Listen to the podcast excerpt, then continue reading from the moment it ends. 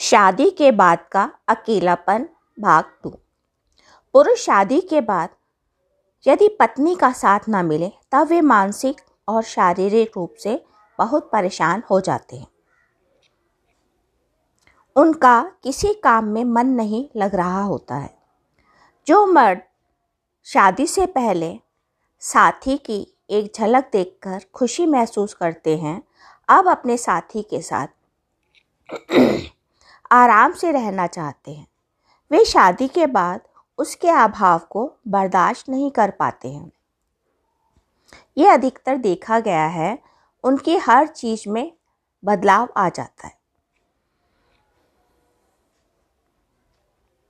वे हर समय पत्नी के बारे में सोचते रहते हैं।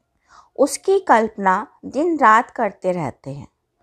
उसके लिए इसके बिना रहना मुश्किल लग रहा होता है।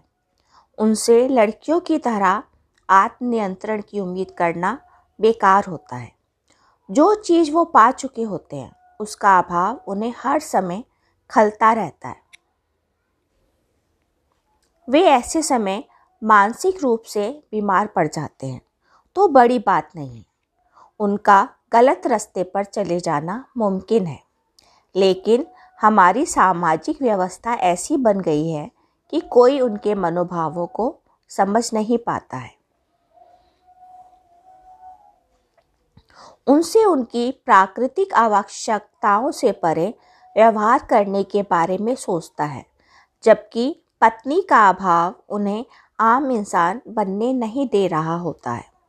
यदि ऐसे समय वह आदमी सुंदर है और ऊँची नौकरी करता हो तब उसके आसपास मडराने वाली अनेक लड़कियाँ आ जाती हैं।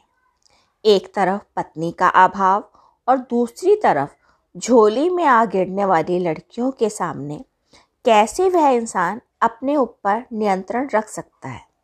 उसका अपने पर से नियंत्रण हटते देर नहीं लगती है। हमें उसके स्तर पर जाकर भी सोचना चाहिए। जिन्हें शादी होते ही नौकरी के कारण सुंदर सलोनी पत्नी को छोड़कर दूसरे शहर जाना पड़ता है, जिनका पेट भरा होता है। उससे चरित्र की उम्मीद करना सही है, लेकिन भूखे इंसान से अच्छे चरित्र की उम्मीद करने का मतलब है प्रकृति के कानून का मज़ाक उड़ाना, जो संभव नहीं हो पाता है।